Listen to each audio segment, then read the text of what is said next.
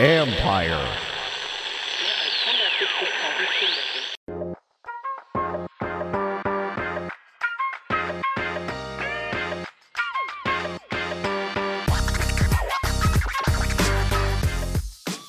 Welcome to Inside the Cap. I am your host, Joel Corry. You can find me on Twitter at Corry Joel. That is C O R R Y J O E L. And also, you can read my regular column at CBSSports.com in Agents Take. Uh, this week, we are going to be looking at what I call some flawed NFL contracts that were signed this year. In the NFL, the devil is in the details uh, because the contracts aren't fully guaranteed like in Major League Baseball and the National Basketball Association. Uh, that makes structure critical because if you don't have a good structure and you don't have fully guaranteed contracts, then the contracts are kind of meaningless and they're not really worth the paper that they are printed on. So, what you want to avoid is a backloaded contract, meaning that more of the compensation is in the latter years as opposed to the earlier years. And once the guarantees run out in an NFL contract, you basically have a series of team options where you're at the mercy of the team. So, taking a look at some contracts and found some things that I would have done differently or contracts I would not have done at all. At the top of this list is the contract that Travis Kelce did. Kelce signed a four year, um, $57.25 million extension, averaging $14,312,500 per year. This was in August, and it was a few hours after George Kittle drastically changed the stagnant tight end market with a five-year, $75 million extension averaging 15 million per year uh, with $40 million overall guarantees and 30 fully guaranteed at signing. All those were records for a tight end contract. Now, the Kittle and Kelce contracts couldn't be more different. I do not understand why this Kelce deal was done. It is one of the most player friendly, and I mean team friendly contracts I've seen for a lucrative contract. Kelce had two years remaining in his contract for 18.25 million um, when it was done. Um, this was the deal that he signed in 2016. It was going to expire after the 2021 season. The way Kelce is playing, no danger of being released before the contract expired. Now, this deal has a pay-as-you-go contract structure. Now, what that means is the players' cash and salary cap numbers are the same in each year because there isn't a signing bonus. And, and signing bonuses can be prorated over the life of a contract. And signing bonuses are critical in NFL contracts because they are one way to deter a team from releasing you.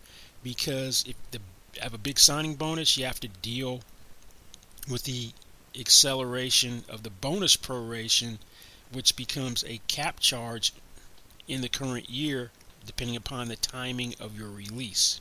If you got a huge deal which is close to setting the market, you expect someone to get a raise in the current year. Kelce didn't.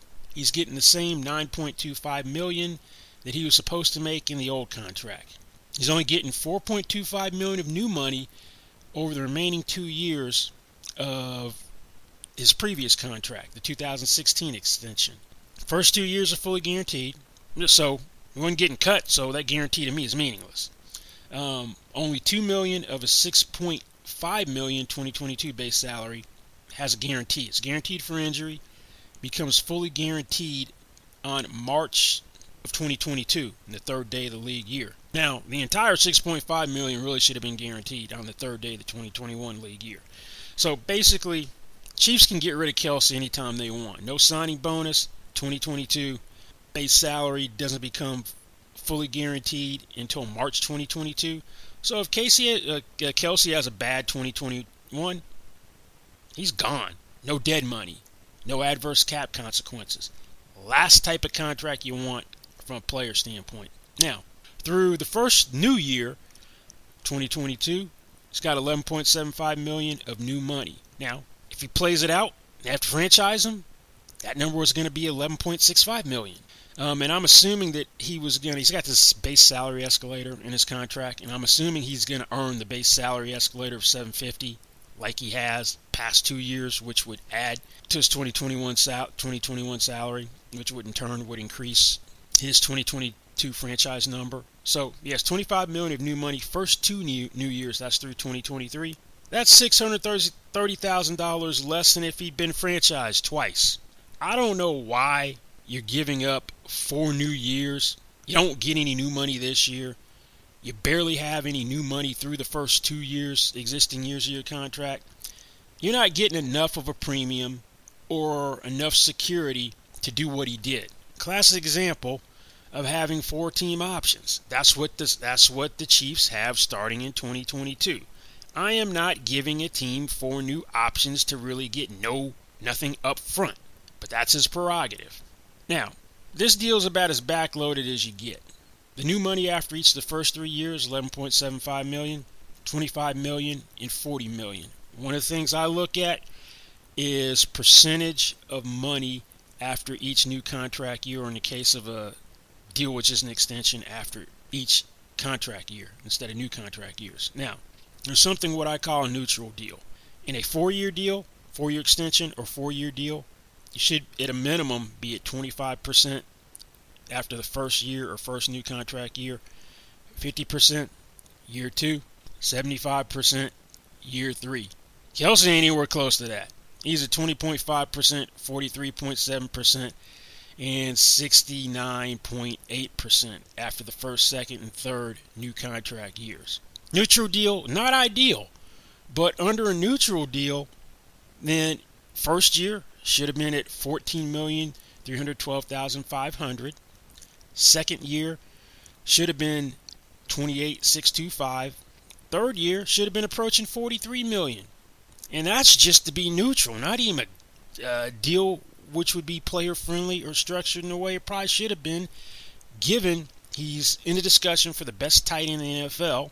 So really, the cash should have been like 21.25, 32.5, and 44.125 million after the first three uh, new contract years. If you look at some of the other lucrative um, four-year extensions for veteran players that were signed with two years remaining on a contract, so he's almost 10 million short of where he should have been through the first new contract year. It's about seven and a half million short where he should have been through the second new contract year. And he's a little over 4 million short of where he should have been through the third new contract year.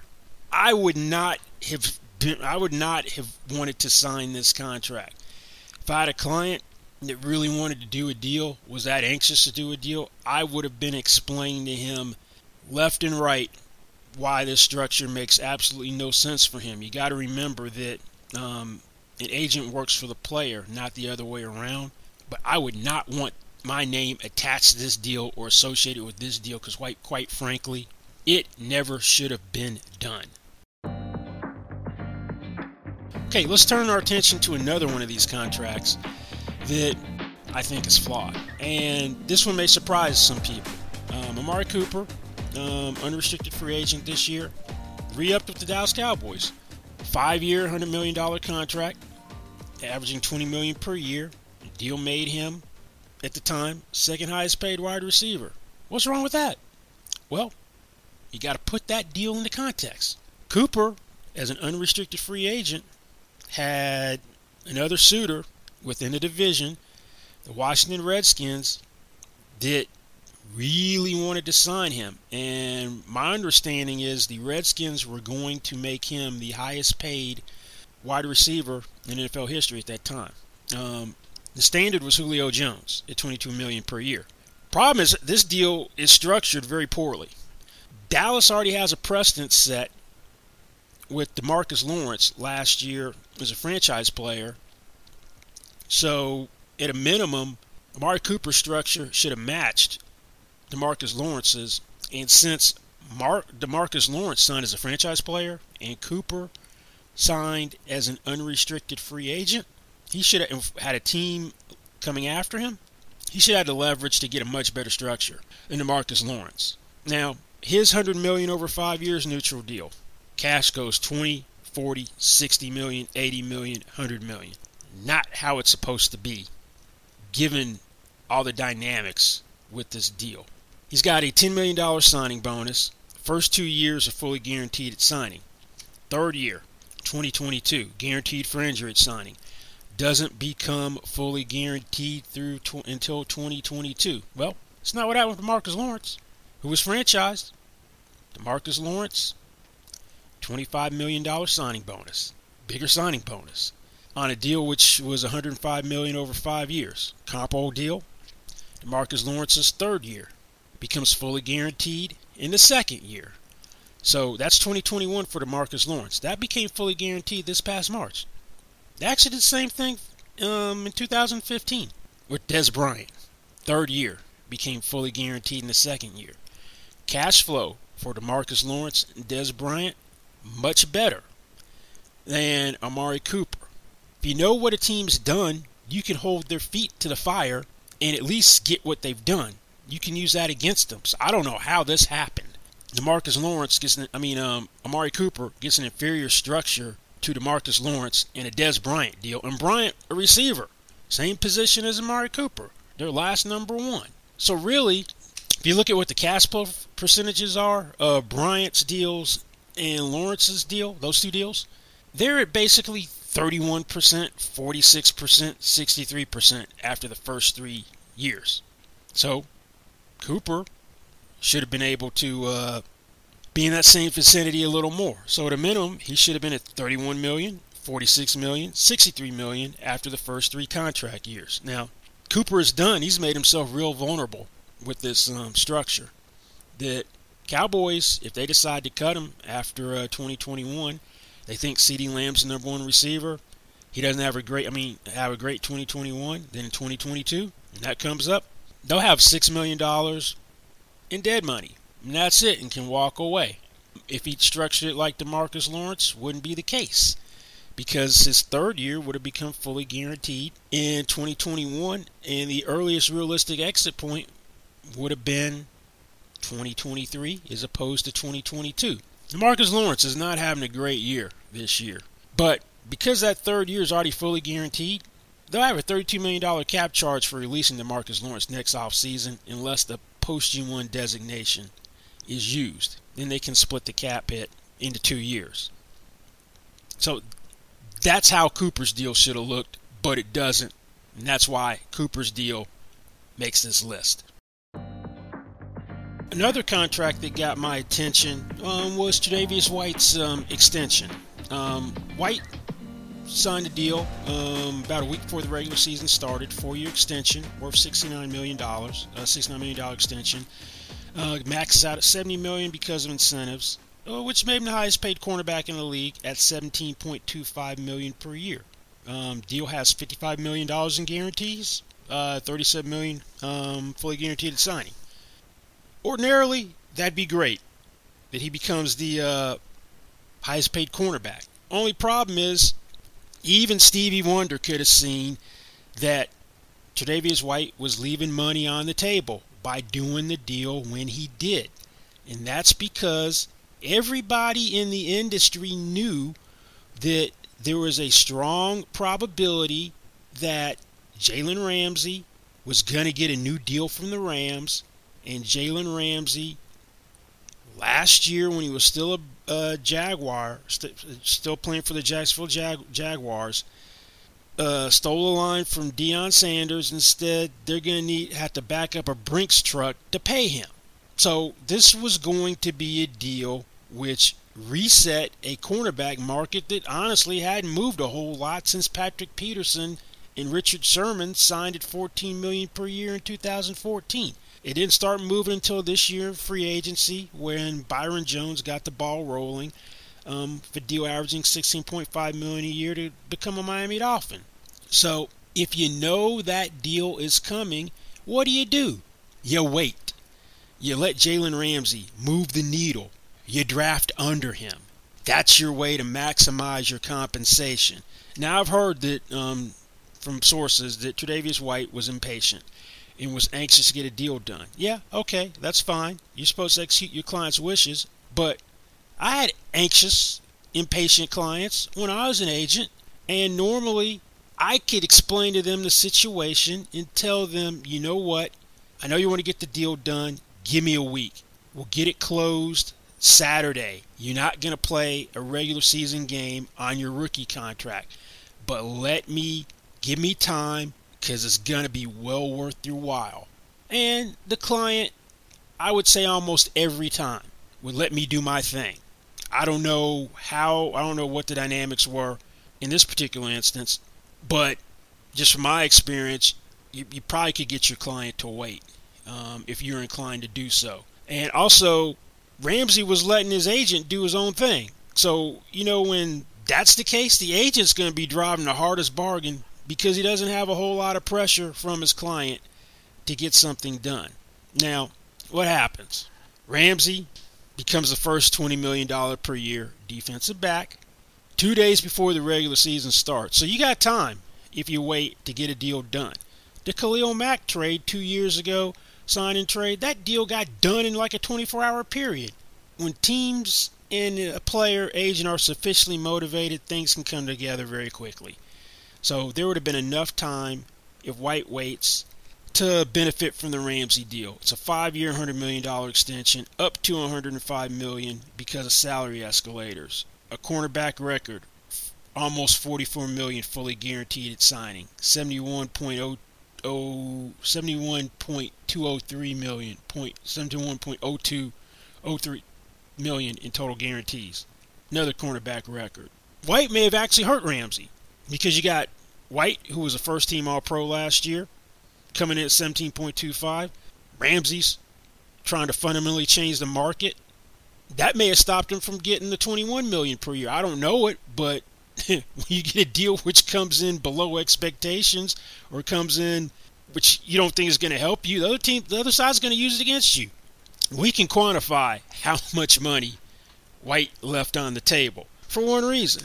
Three weeks into the regular season, guy in um White's draft class, Marlon Humphrey, 2017 first round pick as well, signs an extension with the Baltimore Ravens five years, 197, five years, 97.5 million dollar extension, worth up to 98.75 million through incentives. Basically, 67 million in guarantees, 40 fully guaranteed signing. So the base value of the deal 19.5 million per year marlon humphrey got the deal white was supposed to get if he waits for jalen ramsey to get done that's why white's deal is on this list there's one other deal I want to talk about. That is uh, Yannick Ngakoue. Ngakoue, um, franchise player this year. Jacksonville franchised him for 17.788 million. He wasn't going to sign that tender. Wasn't going to play for Jacksonville again. Had been pushing for a trade ever since he got the franchise tag. Wants out of Jacksonville so badly, he takes a huge pay cut to go to Minnesota. To facilitate the pay cut, to facilitate the trade takes a third over a 30% pay cut. His tender was 17.788 million, signed for 12 million. That's not new. Well, last year we had um Jadeveon Clowney take a pay cut. Didn't take that big of a pay cut. His was slightly under nine hundred seventy-five thousand dollars of a pay cut when he went from the Houston Texans to the Seattle Seahawks in a franchise player trade right before the regular season started in 2019. One big difference, besides the pay cut amount, Clowney got a clause where it prevents the um, it prevented the Seahawks from putting a franchise tag on him. And Ngakoue didn't get a clause. Took a huge pay cut instead of uh, a 5.788 million dollar pay cut, and didn't get that clause, so he could be franchised again. Well, sometimes it's better to be lucky than good because everything's going to work out not having that clause for Ngakoue for one reason. The Vikings got off such a poor start, they dealt him this week to the Ravens. There's no chance. Well, actually, I shouldn't say no. There's a small chance that he'll get franchised next year. Ronnie Stanley is going to get franchised by the Ravens next year if he can't sign a long term deal. So that means Ngakoue is off the hook for not getting a clause he should have gotten with the trade to the Vikings. So he'll hit he'll hit the open market, and everything's probably going to work out fine for Ngakoue, because uh, I know the cap's going to be 175 million next year at a minimum. Um, it's going to drop because of the coronavirus pandemic. But he's got five sacks in six games. He's he's, he's playing well. He's on pace for a career high 13 sacks. So he'll hit the open market because Matthew Judon was franchised this year by the Ravens, the other edge rusher. He might get the tag over Ngakoue if for some reason Ronnie Stanley gets done before the designation period um, closes next March when have, teams have to decide to make put a franchise or transition tag on someone. So Ngakoue could be the third option for the franchise tag. So he's pretty much assured of free agency unless he just goes gangbusters and sets like a franchise record for sacks. Then he may move up above Matthew Judon. But I don't think he ever gets a franchise tag over Ronnie Stanley if they both have expiring contracts and could hit the open market. But still, you can't really expect the circumstances which happened to Ngakoue to cut in your favor because he really was putting himself in a position where he was going to cost himself money because of the uh, decision he made. It's going to work out in the end for him. The one thing he did do potentially is set a bad precedent for other players who really want out after getting franchised. That team is going to point to the Vikings, go, hey, yeah, we'll let you out, we'll trade you. But it's going to have to be a new a new team will go, yeah, we'll take you on. But hey, there's going to have to be a huge pay cut to, to do it. And don't even think about a clause like Clowney where we can't control your rights through a franchise or transition tag the next year. And particularly if you're going to have uh, someone getting franchised next year because a cap drops. We don't know what it's going to be in 2022, how much it's going to rebound. So, yeah, um, Ngakoue is working out for him, but opens the door for a new precedent to be set. You never want to be the one who sets a new precedent can be that can be used against players. So, we'll see how that goes down the road. But still, not the best decision but it's going to work out for him. All right, that is uh, this week's episode of Inside the Cap. Um, you can find me on Twitter at Corry Joel. That is C O R R Y J O E L. And also my regular column at CBSSports.com called An Agent's Take. Thanks for listening, and we'll see you back here next week. Goodbye.